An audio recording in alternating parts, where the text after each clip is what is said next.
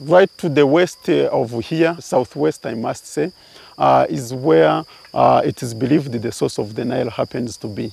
And we know how critical the Nile is to Africa, to at least the, uh, upstream uh, from Rwanda to through Uganda, Sudan, Egypt. And um, there is there are projects like uh, the Nile Basin Initiative, all those things um, speak of the importance of Rwanda.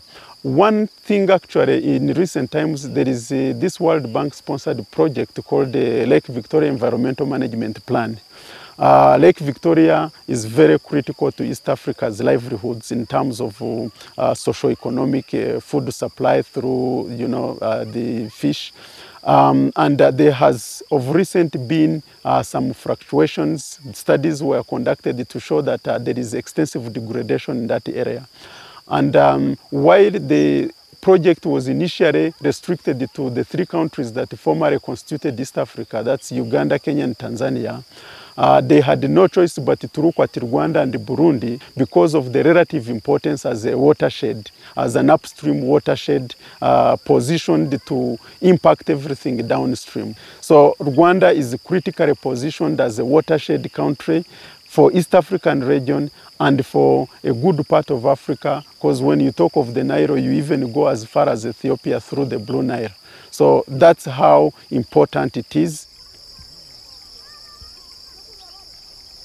One of the things uh, that I sincerely believe is the fact that, um, yes, there is these global events uh, that are part of the climate change phenomenon, but we must act locally. Uh, that's a, that sounds like a cliche, but a real one. So we cannot separate socio-economic uh, uh, issues, health issues, livelihood issues generally, uh, from, we cannot divorce them from climate change impacts.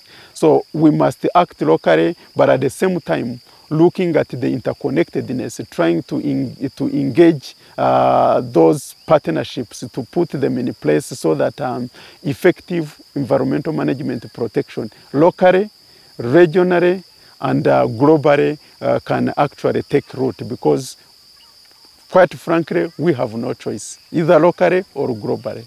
And we have realized that ecosystem rehabilitation and ongoing environmental management is going to leave us in a much better, comfortable position, even in improving livelihoods locally and um, uh, regionally. The other thing that I must talk about is the fact that uh, we are becoming part of the integral East Africa uh, the regional uh, initiatives that are poised to raise livelihoods, to raise incomes, to raise revenues. So there is a whole lot of hope.